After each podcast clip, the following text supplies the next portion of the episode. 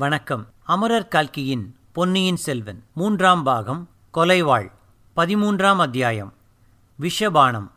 வாசிப்பது ஸ்ரீ நிறைவடைந்தது. அந்த இடத்தில் அந்த நேரத்தில் தேவராளனை பார்த்ததும் வந்தியத்தேவனுடைய உள்ளம் சிறிது துணுக்குற்றது. கடம்பூர் அரண்மனையில் தேவராளன் வெறியாட்டமாடியதும் அப்போது அவன் கூறிய மொழிகளும் நினைவு வந்தன. நடுக்கடலில் சுழற்காற்று குமுறிக்கொண்டிருந்த வேளையில் ரவிதாசனும் தேவராளனும் சொன்ன செய்திகளும் ஞாபகத்துக்கு வந்தன. அவற்றில் எவ்வளவு உண்மை எவ்வளவு கற்பனை என்று கண்டுபிடிப்பது கடினம். ஆனாலும் அவர்கள் ஏதோ ஒரு மர்ம பயங்கரமான சதிச்செயலில் ஈடுபட்டவர்கள் என்பது நிச்சயம். அவர்களில் ஒருவனிடம் இச்சமயம் அதுவும் இந்த நிர்மானுஷ்யமான இடத்தில் அகப்பட்டு கொண்டோமே என்று நினைத்தான். அவனிடமிருந்து தப்பி குதிரையை வேகமாக தட்டிவிட்டு கொண்டு போய்விடலாமா என்று ஒரு கணம் எண்ணினான். அந்த எண்ணத்துடன் சுற்றுமுற்றும் பார்த்தான். தூரத்தில் தீயின் வெளிச்சம் தெரிந்தது. அது சுடுகாடாய்த்தான் இருக்க வேண்டும். ஏதோ ஒரு மண்ணுடல் தீக்கிரையாகிக் கொண்டிருக்கிறது. அந்த மண்ணுடலில் உயிர் இருந்த காலத்தில் எத்தனை எத்தனை ஆசாபாசங்களால் அது அலைப்புண்டிருக்கும்? எத்தனை இன்ப துன்பங்களை அது அனுபவித்திருக்கும்? அரை நாழிகை நேரத்தில் மிச்சம் இருக்கப்போவது ஒரு பிடி சாம்பல்தான். உலகில் பிறந்தவர்கள் எல்லாரும் ஒரு நாள் அடைய வேண்டிய கதி அதுவேதான். மன்னாதி மன்னர்களும் சரி ஏழை பிச்சைக்காரனும் சரி ஒரு நாள் அக்னிக்கு எரியாகி பிடி சாம்பலாகப் போக வேண்டியவர்கள்தானே திகில் வந்தது போலவே திடீரென்று விட்டுப் போய்விட்டது. இந்த வேஷ வஞ்சகக்காரனுக்கு பயந்து எதற்கு ஓட வேண்டும்? ஏதோ இவன் சொல்லுவதற்காகத்தான் வந்திருக்கிறான். அதை கேட்டு வைக்கலாமே. ஒருவேளை கொல்லன் உலைக்களத்தில் தான் நுழைந்தபோது அங்கிருந்து பின்பக்கம் சென்று மறைந்து கொண்டவன் இவன்தான் போலும். அந்த அதிசயமான வாள் கூட இவனுடையதாக இருக்கலாம். அதன் கைப்பிடியின் அருகில் மீனின் சித்திரம் இருந்ததல்லவா? இவனுடன் கொஞ்சம் பேச்சு கொடுத்தால் புதிய செய்தி ஏதேனும் தெரிய வரக்கூடும். ஆகையால் குதிரையை மெதுவாகவே செலுத்தினான் வல்லவரையன். முதன் முதலில் புதிது புதிதாக லாடமடிக்கப் பெற்ற அந்த குதிரையும் நடப்பதற்கு கொஞ்சம் கஷ்டப்பட்டதாக தோன்றியது. அதை விரட்டியடிக்க மனம் வரவில்லை. இங்கே எப்படியப்பா திடுதிப்பென்று வந்து முளைத்தாய்? என்று கேட்டான் வல்லவரையன். நான் அல்லவா இந்த கேள்வியை கேட்க வேண்டும்? உன்னை நடுக்கடலில் கப்பல் பாய்மரத்தோடு கட்டிவிட்டு வந்தோமே. எப்படி நீ தப்பி வந்தாய்? என்றான் தேவராளன். உனக்கு மட்டும்தான் மந்திரம் தெரியும் என்று நினைத்தாயோ? எனக்கும் கொஞ்சம் தெரியும். மந்திரத்தில் உனக்கு நம்பிக்கை ஏற்பட்டது பற்றி எனக்கு மகிழ்ச்சி. என்னுடைய மந்திர சக்தியினால் நீ இங்கே தனியாய் போய்க் கொண்டிருப்பாய் என்று நானும் அறிந்து கொண்டேன். அதனால்தான் நான் முன்னால் வந்து காத்திருந்தேன். ஏன் காத்திருந்தாய்? என்னிடம் உனக்கு என்ன காரியம்? நீயே யோசித்துப்பார் அல்லது மந்திர சக்தியினால் கண்டுபிடி. உங்களுடைய ரகசியங்களை நடுக்கடலில் என்னிடம் நீங்கள் சொல்லியிருக்கிறீர்கள். அவற்றில் எவ்வளவு உண்மை எவ்வளவு கற்பனை என்பதும் எனக்கு தெரியாது. ஆனாலும் அந்த ரகசியங்களை நான் மறந்துவிட தீர்மானித்து விட்டேன் யாரிடமும் சொல்லப்போவதில்லை அதை பற்றி நானும் கவலைப்படவில்லை. எப்போது நீ அந்த ரகசியங்களை யாரிடமாவது சொல்லலாம் என்று நினைக்கிறாயோ அப்போது உன் நாக்கு துண்டிக்கப்படும் நீ ஊமையாவாய். வந்தியத்தேவனுக்கு உடல் சிலிர்த்தது. தஞ்சையிலும் இலங்கையிலும் அவன் சந்தித்த ஊமை பெண்களைப் பற்றிய நினைவு வந்தது. சற்று நேரம் சும்மா நடந்தான். இந்த பாவி எதற்காக நம்மை தொடர்ந்து வந்திருக்கிறான்? இவனிடமிருந்து தப்பிச் செல்வதற்கு என்ன வழி? கோடிக்கரையிலிருந்தது போல் இங்கேயும் சேற்றுப்பள்ளம் இருந்தால் எவ்வளவு உபயோகமாயிருந்திருக்கும்? அல்லது ஆற்றில் பிடித்து தள்ளிவிட்டு போகலாமா? அதில் பயனில்லை. ஆற்றில் தண்ணீர் அதிகம் கிடையாது. வேறு வழி ஒன்றும் இல்லாவிட்டால் இருக்கவே இருக்கிறது. உடைவாள். அதை எடுக்க வேண்டியதுதான். தம்பி நீ என்ன நினைக்கிறாய் என்பது எனக்கு தெரியும். ஆனால் அது கைகூடாது. வீண் முயற்சியில் தலையிடாதே. வந்தியத்தேவன் பேச்சை மாற்ற விரும்பினான். அவனிடமிருந்து தப்புவதற்கு வழி யோசிக்க சிறிது அவகாசம் வேண்டும். அதுவரை ஏதேனும் பேச்சு கொடுத்து வர வேண்டும். உன் கூட்டாளி ரவிதாசன் எங்கே? தேவராளன் ஒரு பேச்சிரிப்பு சிரித்துவிட்டு அது உனக்கல்லவா தெரிய வேண்டும்? ரவிதாசன் எங்கே? என்று கேட்டான். வந்தியத்தேவன் திடுக்கிட்டான். ரவிதாசனை பற்றிய பேச்சை தான் எடுத்திருக்கக்கூடாது எடுத்தது தவறு. ரவிதாசனை இவன் பார்த்து பேசிவிட்டு நம்மை ஆழம் பார்க்கிறானா? அல்லது என்ன தம்பி சும்மா இருக்கிறாய்? ரவிதாசன் எங்கே என்று சொல்ல மாட்டாயா? போனால் போகட்டும். அந்த ஓடக்கார பெண் பூங்குழலி எங்கே? அதையாவது சொல். வந்தியத்தேவன் பாம்பை மிதித்தவன் போல் பதறினான். மேலே பேசுவதற்கே அவனுக்கு தயக்கமாயிருந்தது அவனைப் பற்றியும் நீ ஒன்றும் சொல்ல மாட்டாயாக்கும். போனால் போகட்டும். அவளை நீ காப்பாற்ற நினைப்பதற்கு தக்க காரணம் இருக்கலாம். தம்பி சற்று முன்னால் ஒரு காதல் பாட்டு பாடினாயே. அவளை நினைத்துத்தான் பாடினாயா? இல்லை சத்தியமா இல்லை. என்று வல்லவரையன் பரபரப்போடு கூறினான். ஏன் உனக்கு இவ்வளவு பரபரப்பு? ஏன் இவ்வளவு ஆத்திரம்? சரி சரி அதை பற்றியெல்லாம் பேசிக் கொண்டிருக்க இப்போது அவகாசமில்லை. ஏன் என் குதிரையின் முகக்கயிற்றை பிடித்து கொண்டிருக்கிறாய்?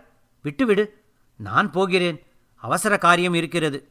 நான் வந்த காரியத்தை நீ இன்னும் கேட்கவில்லையே. சொன்னால் தானே கேட்கலாம். இந்த முல்லையாற்றங்கரைக்கு ஒரு அதிசய சக்தி உண்டு. இங்கே யார் எதை விரும்புகிறார்களோ அது உடனே அவர்களுக்கு சித்திக்கும். நான் ஒன்றும் விரும்பவில்லையே.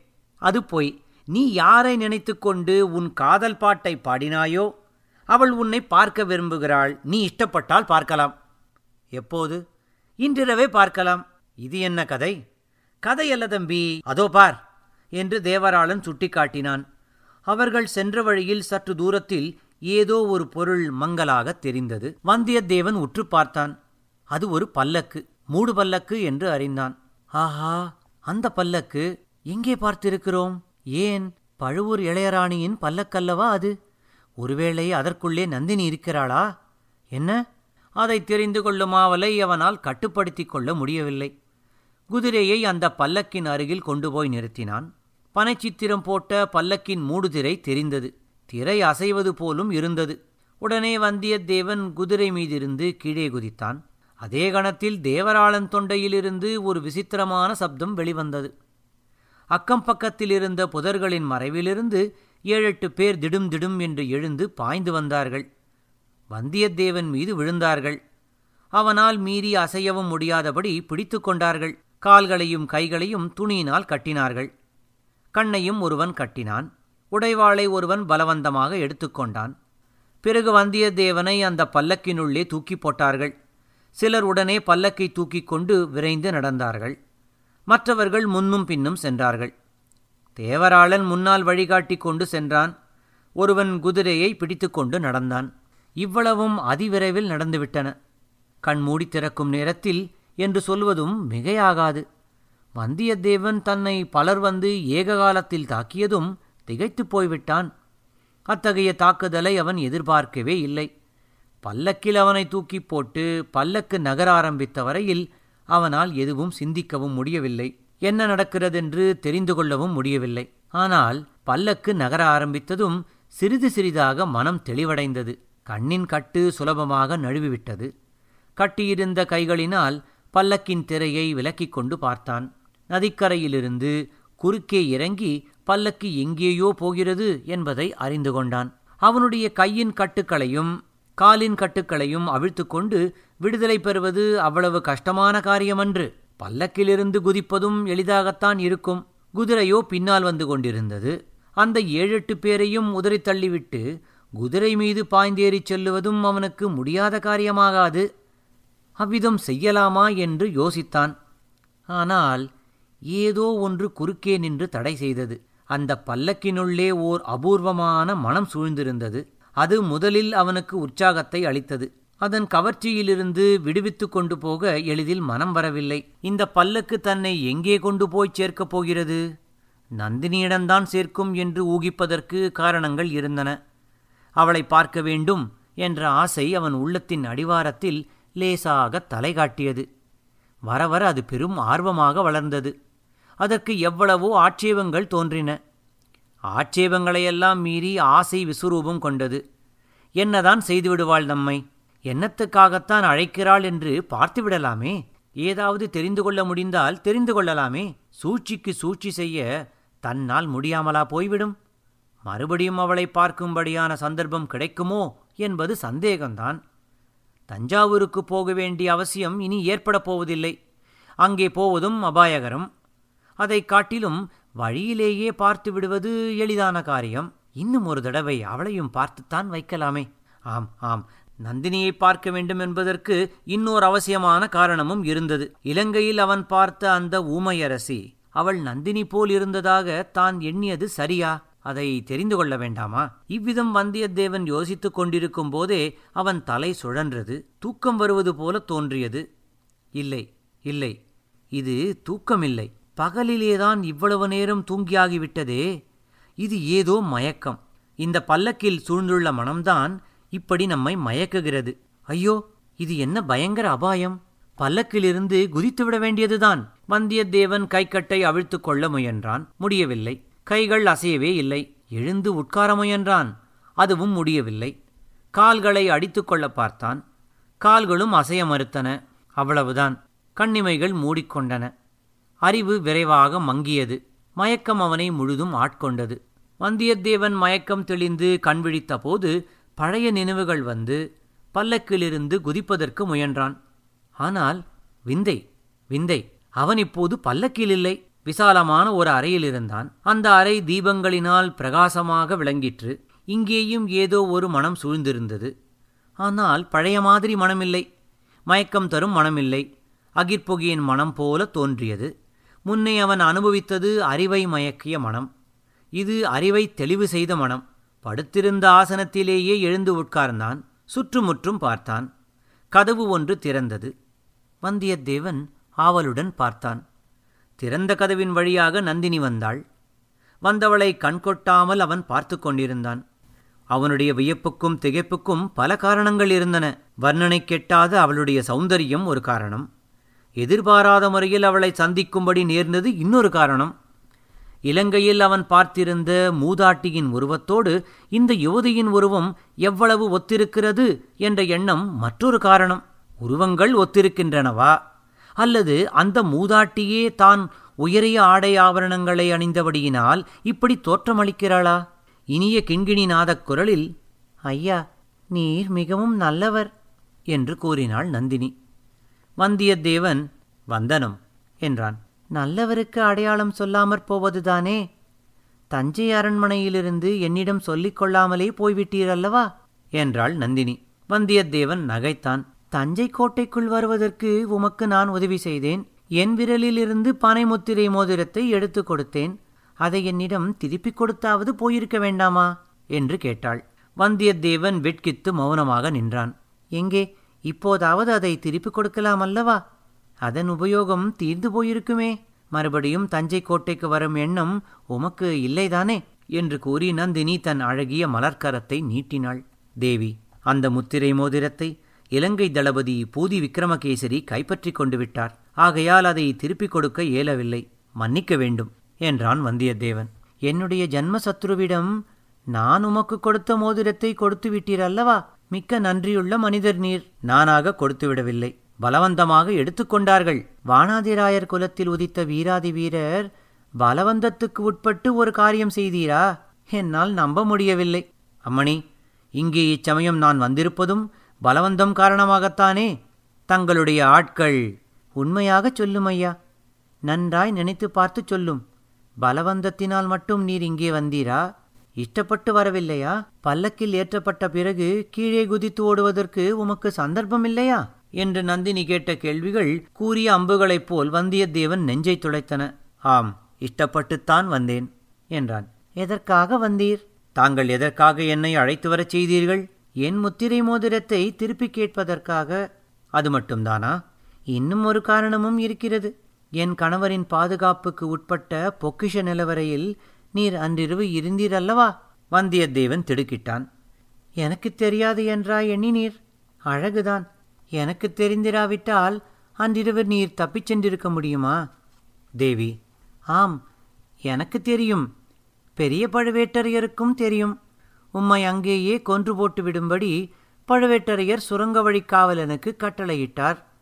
அவர் அப்பால் சென்றதும் நான் அந்த கட்டளையை மாற்றிவிட்டேன். உம்முடைய அழகான நண்பன் ஆபத்துக்குள்ளானான். இல்லாவிடில் அந்த பொக்கிஷ நிலவரையில் முத்துக்குவியல்களுக்கு பக்கத்தில் உம்முடைய எலும்புகள் இப்போது கிடக்கும். வந்தியத்தேவன் வியப்புக் கடலில் மூழ்கினான். அவள் கூறியவையெல்லாம் உண்மை என்று அவனால் நம்ப முடியவில்லை. உண்மையில்லாவிட்டால் தான் அன்று அங்கு ஒளிந்திருந்தது எப்படி தெரிந்தது? சம்பிரதாயத்துக்காவது நன்றி கூற வேண்டியது அவசியம் என்று கருதி அம்மணி என்று ஏதோ சொல்ல ஆரம்பித்தான். வேண்டாம் மனத்தில் இல்லாததை வெளியில் எதற்காக சொல்ல பார்க்கிறீர்? எனக்கு நன்றி செலுத்த முயல வேண்டாம். இல்லை தேவி உம்முடைய உயிரை அன்று காப்பாற்றியதை பற்றி எதற்காகச் சொன்னேன் தெரியுமா? உம்முடைய நன்றியை எதிர்பார்த்தல்ல. மறுபடியும் அந்த சுரங்க வழியை உபயோகிக்க பார்க்க வேண்டாம் என்று எச்சரிப்பதற்காகத்தான். அங்கே இப்போது மிகவும் வலுவான காவல் போட்டிருக்கிறது. தெரிகிறதா? மறுபடியும் அந்த பக்கம் போகும் உத்தேசமே எனக்கு இல்லை. அது ஏன் இருக்கப் போகிறது? உதவி செய்தவர்களை நினைக்கும் வழக்கமே உமக்கு இல்லையே? உம்மால் உம்முடைய சிநேகிதன் ஆபத்துக்குள்ளானான். அவனை என்னுடைய அரண்மனைக்கே எடுத்து வரச் செய்து அவனுக்கு வைத்தியம் பண்ணுவித்து குணப்படுத்தி அனுப்பினேன். அதில் உமக்கு திருப்திதானே? அல்லது நம்பிக்கை துரோகத்தைப் போல் சிநேகித துரோகமும் உம்முடன் பிறந்ததா? நந்தினியின் வார்த்தை ஒவ்வொன்றும் விஷபானத்தைப் போல் வந்தியத்தேவனுடைய உள்ளத்தில் ஊடுருவிச் சென்றது. அவன் துடிதுடித்து மௌனமாயிருந்தான். உம்முடன் கோடிக்கரைக்கு வந்த வைத்தியர் மகனைத்தான் உமக்கு பதிலாக பிடித்து கொடுத்து அனுப்பினீர். அவன் என்ன ஆனான் என்று விசாரித்தீரா? தங்களை கேட்க எண்ணினேன். சொல்லுகிறேன். ஆனால் உம்முடன் இலங்கையிலிருந்து புறப்பட்ட இளவரசர் அருள்மொழிவர்மர் என்ன ஆனார்? அதைச் சொன்னால் நான் வைத்தியர் மகனைப் பற்றி சொல்லுவேன். வந்தியத்தேவனுக்கு உடம்பை ஓர் உலுக்கு உலுக்கி போட்டது. இளவரசரைப் பற்றி அறிவதற்காகத்தான் தன்னை இவள் இப்படி பாடாய் படுத்தினாளோ என்று தோன்றியது. ஏமாந்து போகக்கூடாது என்று தீர்மானித்துக் கொண்டான். அரசி அதை பற்றி மட்டும் என்னை கேட்க வேண்டாம் என்றான். ஆம் அதை பற்றி மட்டும் கேட்கக்கூடாதுதான். கேட்டாலும் உம்மிடமிருந்து மறுமொழி வராது என்று எனக்கு தெரியும். உம்முடைய காதலி எப்படி இருக்கிறாள்? அதை பற்றியாவது எனக்கு சொல்லலாமா? வந்தியத்தேவனுடைய கண்களில் தீப்பொறி பறந்தது. யாரைச் சொல்கிறீர்கள்? ஜாகிரதை என்றான். ஆஹா நான் ஜாகிரதையாகத்தான் இருக்கிறேன். அந்த பழையாறை மகாராணியை சொல்லுவதாக எண்ண வேண்டாம். அவள் உம்மை கண்ணெடுத்தும் பார்க்க மாட்டாள். தன் காலில் ஒட்டிய தூசிக்குச் சமானமாக உம்மை மதிப்பாள். உம்மை இலங்கையில் கொண்டு சேர்த்து திருப்பியும் அழைத்து வந்தாளே. அந்த ஓடக்கார பெண்ணை பற்றி கேட்கிறேன். பூங்குழலி உங்கள் காதலி அல்லவா? இல்லை இல்லவே இல்லை. அவளுடைய காதலர்களை அவளே எனக்கு காட்டினாள். நள்ளிரவில் கோடிக்கரை சதுப்பு நிலத்தில் கிளம்பும் கொள்ளிவாய் பிசாசுகளை எனக்கு காட்டினாள். அவர்கள்தான் தன்னுடைய காதலர்கள் என்று சொன்னாள். அவள் பாக்கியசாலி. ஏனெனில் அவளுடைய காதலர்கள் ஒளி வடிவம் பெற்றிருக்கிறார்கள். பிரகாசமாக கண்முன் தோன்றுகிறார்கள். என்னுடைய காதலர்களோ இருள் வடிவமானவர்கள் உருவம் அறிய முடியாதவர்கள். இருளடைந்த பாழு மண்டபத்தில் நீர் எப்போதாவது நள்ளிரவு நேரத்தில் படுத்திருந்ததுண்டா? வௌவால்களும் ஆந்தைகளும் இறகுகளை சடதடவென்று அடித்துக்கொண்டு அந்த இருண்ட மண்டபங்களில் உருத்தெரியா வடிவங்களாக பறந்து திரிவதை பார்த்ததுண்டா. அம்மாதிரி வடிவங்கள் என் உள்ளமாகிய மண்டபத்தில் ஓயாமல் பறந்து அலைகின்றன. என் நெஞ்சை தாக்குகின்றன. என் கன்னத்தை எருகுகளால் தேய்த்து கொண்டு செல்கின்றன. அந்த இருள் வடிவங்கள் எங்கிருந்து வருகின்றன? எங்கே போகின்றன? ஏன் என்னை சுற்றி சுற்றி வட்டமிடுகின்றன? ஐயோ உமக்கு தெரியுமா? இவ்விதம் கூறிவிட்டு நந்தினி வெறிகொண்ட கண்களால் அங்குமிங்கும் பார்த்தாள். வந்தியத்தேவனுடைய வைர நெஞ்சமும் கலங்கிப் போயிற்று. ஒரு பக்கம் இரக்கமும் இன்னொரு பக்கம் இன்னதென்று தெரியாத பயமும் அவன் மனத்தில் குடிகொண்டது. தேவி வேண்டாம் கொஞ்சம் சாந்தி அடையுங்கள் என்றான். என்னை சாந்தி அடையும்படி சொல்வதற்கு நீர் யார்? என்று கேட்டாள் நந்தினி. நான் வானர் குலத்தில் வந்த ஏழை வாலிபன். தாங்கள் யார்? தேவி நான் யார் என்றா கேட்கிறாய்? அதுதான் எனக்கும் தெரியவில்லை. அதை கண்டுபிடிக்கத்தான் முயன்று கொண்டிருக்கிறேன். நான் யார்? மானிடப் பெண்ணா? அல்லது பேயா பிசாசா என்று கேட்கிறாயா? இல்லை இல்லை. தெய்வலோகத்திலிருந்து தவறி விழுந்த தெய்வ பெண்ணாகவும் இருக்கலாம் அல்லவா? தெய்வ சாபத்தினால். ஆம் தெய்வ சாபம் என் பேரில் ஏதோ இருக்கிறது. நான் யார் எதற்காக பிறந்தேன் என்பதை அறியேன். இதுவரையில் ஒரே ஒரு சூசகத்தை மட்டும் தெய்வம் எனக்கு அளித்திருக்கிறது. இதோ பார் என்று கூறி நந்தினி அவள் அருகில் இருந்த வாளை எடுத்து காட்டினாள். புதிதாக செப்பனிடப்பட்ட அந்த கூரிய வாள் தீப வெளிச்சத்தில் பளபளவென்று ஜொலித்து கண்ணை பறித்தது. வந்தியத்தேவன் அந்த வாளை பார்த்தான். பார்த்தவுடனே அது கொல்லன் பட்டறையில் தான் பார்த்த வாள் என்பதை தெரிந்து கொண்டான்.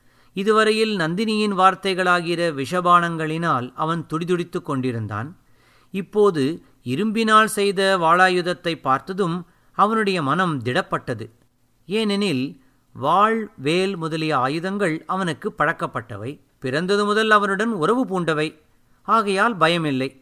நந்தினி அந்த வாளை தன் பேரில் உபயோகிப்பதாயிருந்தாலும் பயம் கிடையாது. தேவி பார்த்தேன். வாளை பார்த்தேன். வேலைப்பாடு அமைந்த வாழ் அரசகுலத்துக்கு உரிய வாழ் வீராதி வீரர்களின் கைக்கு உகந்த வாழ் அது மெல்லியல் கொண்ட தங்கள் அழகிய கையில் எப்படி வந்தது? அதன் மூலம் தெய்வம் தங்களுக்கு அளித்திருக்கும் சூசகம்தான் என்ன? என்று கேட்டான். இத்துடன் பதிமூன்றாம் அத்தியாயம் விஷபானம் நிறைவடைந்தது. நன்றி வணக்கம்.